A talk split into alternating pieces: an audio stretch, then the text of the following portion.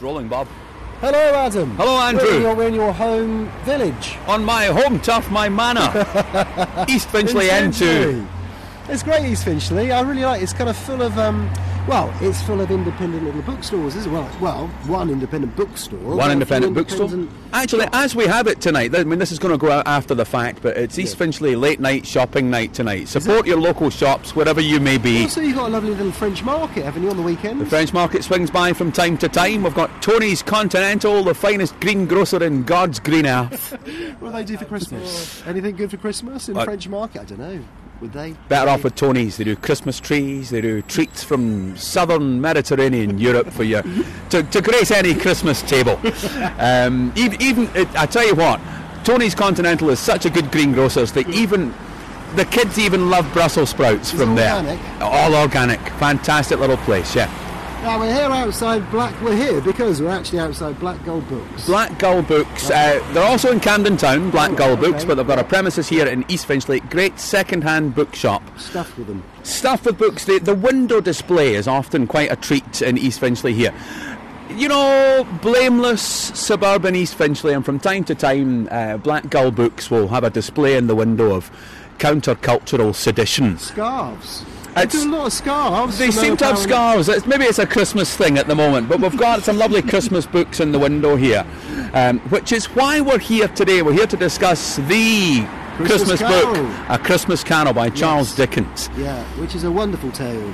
1843. 1843 came out six weeks. Took him six weeks to write. Came out December the 19th, I believe. December the 19th. But bang in time right. for Christmas. Bang in time for Christmas. Knocked it out there. In six weeks, he started writing in September, I think. Wow, six okay. weeks. It was all done by kind of mid-October, and then uh, that gets it out for um, December the 19th. just I, I was going to say that it's the Christmas book to end all Christmas books, but actually it's, it's completely the opposite. It's the Christmas book to begin all Christmas Yeah. books. Um, yeah, so we're going to tuck in there, pull it out. They must have it. Of course they will.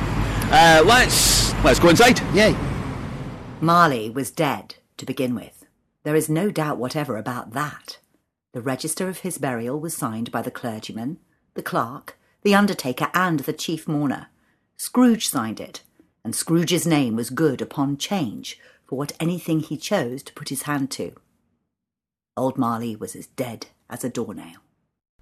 Yeah, so how do you do it? You do It's- it. You do the it. colon Yes. is The colon is is, is, is confusing. confusing. So, so Marley was dead. Marley was dead. to, begin with. What's the phrase? so Marley was dead to begin with. Yeah, Marley, was, dead, to begin with. To begin with, I don't know. How would you Marley do that? Marley was dead. Marley was dead to begin with. There's Marley. no doubt whatever about that. Marley was dead.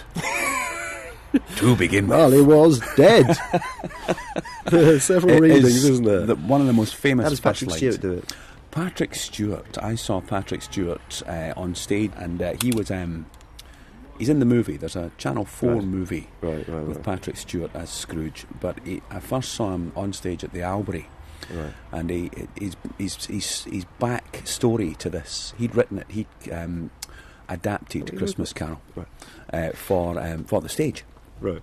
and he uh, had been on set or on location and he was in digs somewhere and he was not being used one day uh, and it was high summer and he picked up a copy of a christmas carol Right. on the bookshelf in the guest house he was staying in and he read it in one sitting and he did a one-man show uh, in the west end and it was astonishing there's always a, there's often a feeling in a one-man show if it's not going well there's always the point where you remember that there's no one else coming on. you know, I'm stuck with this one all night long. But this, it was a fireworks display. He played Right. all the parts. Right. He, he did all the voices Right, to borrow from. Dickens Okay, himself. okay, there, okay, he was just astonishing, uh, and it was lovely that he'd he'd read the book in high summer or reread the book in high summer, and uh, he'd adapted it as a one man show, and he, he, he did very Yeah. well. But he also plays it on uh, the, the the movie version, Right, right, okay. one of the movie versions. Because yeah, well, Dickens read the entire. Well, I don't know. Was it? It must have been. I can't imagine that when he read it, um, he would have done the entire thing. I mean, that would have taken two, three, four hours, wouldn't it, to read the entire thing? Just Perhaps you know, but attention Massive. spans being different Yeah, back different, then. Perhaps okay, you know, yeah, it's yeah, um, yeah, because he did Yeah.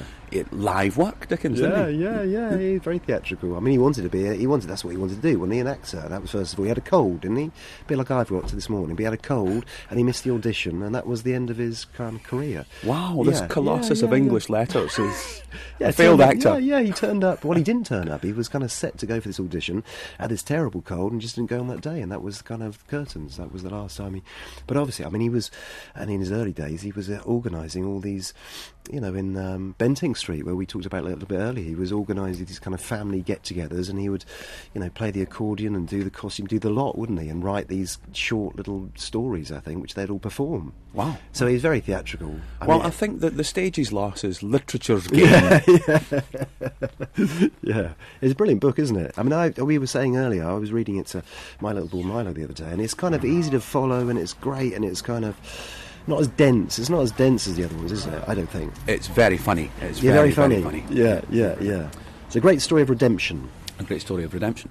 And what I also didn't know is that there was a kind of prototype for this as well. There was Gabriel Grubb in Pickwick Papers. Okay. which is a very, I mean, it's just a, a, a, it's a chapter. I think it's chapter 28 or 28, between 28 and 30, and it's Mr. Wardle, and he's talking about. I mean, there's a kind of idyllic scene of um, Christmas um, in the Pickwick Papers, and um, there's a, Mr. Wardle is invited to tell a story, and he tells a story about this character called Gabriel Grubb, and um, he's a kind of miser, nasty bit of work, and um, he's walking home. He's a sexton in a, in a churchyard, and he's walking home, and he sees this cheery young boy walking past him, and he's singing, and he boxes him on the head, whacks him round the head. So he's a nasty bit of work, and then he goes to this. Um, um, he goes to the churchyard and kind of, he hears these voices, and it's the voice of a goblin, the king of the goblins, and they take him off. And there's a kind of semi-trial time of scene, and they mercilessly beat him. And then he kind of wakes up, or he, you know, it's a vivid dream or nightmare. He wakes up in the morning, and um, um, it's a kind of story of redemption. So I think he, it's a kind of proto, you know, proto thing for for Scrooge. This is Okay. 1836, 1837, so it's six years before. Yeah, It comes 1843 for Christmas Carol. I love the. I'm particularly fond of the supernatural angle um, in in the narrative, given the literature of Scotland is infused with, you know, ghosties and. Uh, spirits. Uh, you would think of James Hogg's um, private memoirs and Confessions of a Justified Right. Sinner, which in which the devil is uh, the principal character, or even uh, Burns's Tam O'Shanter, Right, where right, Tam is right. um, chased home. So when was that? When was that? What period is that? Is 18th that? century is Burns. Okay, Um, The uh, d- d- Tam O'Shanter's uh, long poem about uh, the fellow who stays at the pub too long Right. uh, and has to uh, travel home by a shortcut past Right. the old haunted kirk, the old haunted church, and is chased by.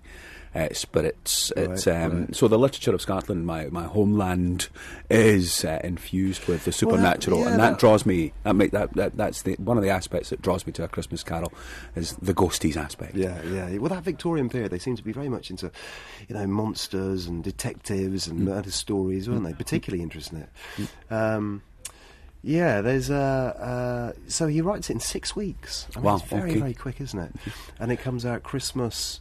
No, it's something like the 19th of December or something. Yeah, it comes out yeah. right at Christmas. He sold six thousand copies um, in the first. Um, at the first set of books, six thousand copies before Christmas Eve. So Wow. I mean, he, I think he, he did lose money on this. He self, I think he self-published it. Or he took a he took a royalty from it, didn't he? No, He- does it come on the back of the, Chuzzlewit. the comparative failure Yeah, commercially of yeah, Martin yeah. Chuzzlewit? Yeah, which he thought was some of his best work he'd ever written, but Right. actually didn't sell as well. Okay. And part of that was set in America as well because he wanted to, you know, take the um, Crack uh, the American mar- market, yeah, like the Beatles. Yeah, but it didn't go down that well, I don't think.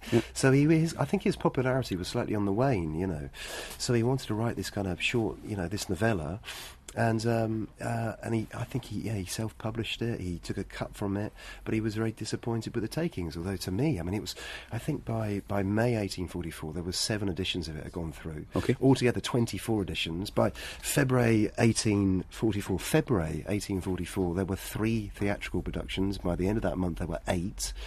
Um, So, I mean, it was being played in New York, you know, by Christmas 1844.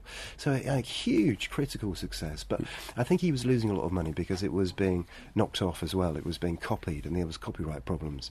And actually, he was winning some of those. But um, one particular one, they, they were bankrupt, so they couldn't pay up. So, I think he, he, he, I think he lost some money. It certainly didn't make anything like the money he, he made. But critically, it was a huge, huge uh, success. And so, in terms of popular success now, one of the most beloved Yeah. of yeah, all yeah. English works of fiction. 28 film versions of it. Wow, okay. okay, it? and I, I I don't think I've caught up with all of them. I'm particularly fond of uh, uh, the Bill Murray version, Scrooged, uh, updated to the 19, Yeah. the greedy Yeah. 1980s. Yeah, a Muppet Christmas Carol. Muppet you know. Christmas Carol's very good. uh, Sir Michael Caine as Right, the yeah, of course, as, as the yeah. Scrooge Yeah, character. yeah, yeah. Bill Murray's ca- Bill Murray plays a version of Scrooge. He's a television executive, Right. and he has to. Um, he, he's he's putting a version of a Christmas Carol on television, and he's very far from infused with the spirit of Christmas. he doesn't know how to keep Christmas in his heart, uh, as it says in Christmas Carol, and he um, gets his comeuppance the same as every Scrooge, and vividly done, vividly done. I think particularly the Ghost of Christmas Future Yeah. uh, is Yeah, uh, yeah. always the most frightening, but in this particular movie adaptation, vividly yeah. Chilling. And also, I, I think he was kind of, kind of really reinventing or reinvigorating Christmas, wasn't he? Mm. Christmas carols, you know, the idea of kind of seasonal greetings and charitable giving. Mm. You know, that was all part of it, wasn't it? I mean, that was uh, Christmas tree. Prince Albert just brought over the Christmas tree from, from Germany. You know, so it was a, uh, the kind of Christmas we know today has much to take from Dickens's Christmas Carol. The man who invented Christmas. Yeah, kind of reinvented kind of Christmas as this kind of season time family get together, charitable giving, you know, Christmas carols, Christmas songs, Christmas. You know, I mean, there's loads of recipes. I think is there recipes in there? There's a ah, no. Is there a punch in there? I Is think Christmas- at Fezziwig's party, if I remember correctly, they drink uh, something called negus, which I th- which I believe is a, a sort of mulled ale. The verb Right, to mull right, is right. simply to heat up. Right, So it's ale rather than wine, uh, infused with Okay. herbs and spices, and uh, so they drink a negus at uh, Fezziwig's party. Right. Oh, there you go. Yeah. I mean, I mean, it's and kind of puddings as well. Maybe puddings. I think we did. We tried. I think one of our podcasts where I, I was attempting to remake one of the, the ingredients from from a, a pudding from the Christmas Carol. Okay. I I, I think it's all. Um, yeah, I mean, you think of the Richard Curtis films now. You think of those are almost made for America, but it's always you know the final scenes of the Bridget Jones Diaries. It's snowing, Snowing you know, the eyelashes, Dickensian, yes. you know, people are padding their feet and they keep. Yeah. I mean, it's all Christmas Carol, isn't it? You know, when we send our Christmas cards today, they're of coach coaches, and you know, you think Dickensian, don't you? All I mean, roads so lead back to. Charles Dickens, yeah. Yeah, yeah, yeah, yeah. So he, he very much enjoyed that. I think it was partly inspired by his, you know, his childhood as well. And even some people say, you know, maybe Scrooge was kind of partly his, you know, perhaps his father, who was very much a kind of, in a kind of way, uh, you know, he was in, uh, got into terrible debt immediately. He was in prison for debt. So this kind of character who was, you know, uh, um, kind of always attempting to redeem himself, you know, mm-hmm. not necessarily successfully. So I think that definitely, and also that kind of humiliation of being sent off to the blacking factory when he was only, you know, 12 years old, I think it was. Sure. He was described by the other people there as the young gentleman. I mean, he was mortified by being sent off to, you know, the big blacking factory. And even when his father came out of prison, they still sent him back there. And I think he never, he never forgave his mother for that. So I Sure. think that humiliation is all part of. I think he'd visited all these kind of ragged schools as well, particularly the one in Field Lane, which is where Fagin's Den is, Farringdon Road. Mm-hmm. That's where that was okay. set. But we go, we go around by Cornhill, don't we? I do it in the Haunted Walk. Actually, I talk about the Christmas Carol. Sure. But also in the Shakespeare and Dickens and Leadenhall Market. I think I, he doesn't say this, but we imagine Leadenhall Market is where the Ghost of Christmas Present flies through there. Sure. Um, Cornhill, the counting house, um, and then, as you say, Bob Cratchit on the goes on the swing twenty times, the slide. slide. Yeah, no, a couple of years ago for the Daily Constitutional, I, I, I um, in honour of Bob Cratchit on Christmas Eve, I, I walked from Cornhill, Yeah. where uh, Bob goes down the slide uh, ten times Ten times, uh, before walking home to Camden Town. Yeah. Uh, so I, I walked from Camden Town, uh, uh, from Cornhill to Camden Town, Right, right. Uh, in honour of Bob Cratchit. It's quite a hoof, you know, Yeah, for a, a, a, poor clerk going back to an unheated home Right. Uh, to his, his family and Tiny Tim. Uh, the, the route I took took me through Clerkenwell, and um, appropriately enough, perhaps uh, past the headquarters of the, the Save the Children charity. Ah, right, okay, uh, entirely uh, an apposite location to be Yeah, calling in yeah, on, yeah. uh, uh, given Dickens' subject matter in, Yeah. in A Christmas Yeah, Carol. But uh, it's quite a walk, and uh, I, I covered it for the Daily Constitution. Right. Heaped up on the floor to form a kind of throne were turkeys, geese, game, poultry, brawn, great joints of meat, sucking pigs, long wreaths of sausages, mince pies, plum puddings, barrels of oysters, red hot chestnuts, cherry cheeked apples, juicy oranges, luscious pears, immense twelve cakes, and seething bowls of punch that made the chamber dim with their delicious steam. But yeah, you should read it. Absolutely, If it's something read I it, think. it's a short one. It's a good one. Yes, uh, particularly at this time of year, but it's um, I, it may well be my favourite Dickens. Yeah, and if you have read it but haven't read the Gabriel Grubb scene in Pickwick Papers, that's a really interesting thing to read. It. It's a real prototype for that character. Good one, good one. A bit of backstory. Yeah, yeah. He had no further intercourse with spirits, but lived upon the total abstinence principle ever afterwards. And it was always said of him that he knew how to keep Christmas well, if any man alive possessed the knowledge. May that be truly said of us, and all of us. Well, it only remains to say thanks to Bruno. Bruno. Thanks for letting us use uh, Black Gull Books today to record our I hope you can hear us because we naturally just whispered, didn't we? You always go in a, a museum, a There's a bookshop, you have church-like to- atmosphere in Black Gull Books, which provokes high-minded thought. Yes.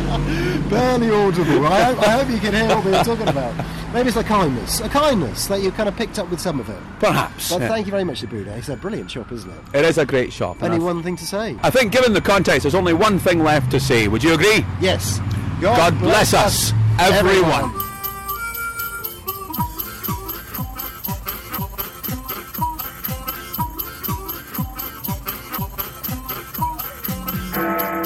London Walks podcast was compiled, produced, and presented by Andy Hallett and Adam Scott Goulding. For details of the full programme of London Walks, London's best guided walking tours, go to www.walks.com. The London Walks podcast was an APB production.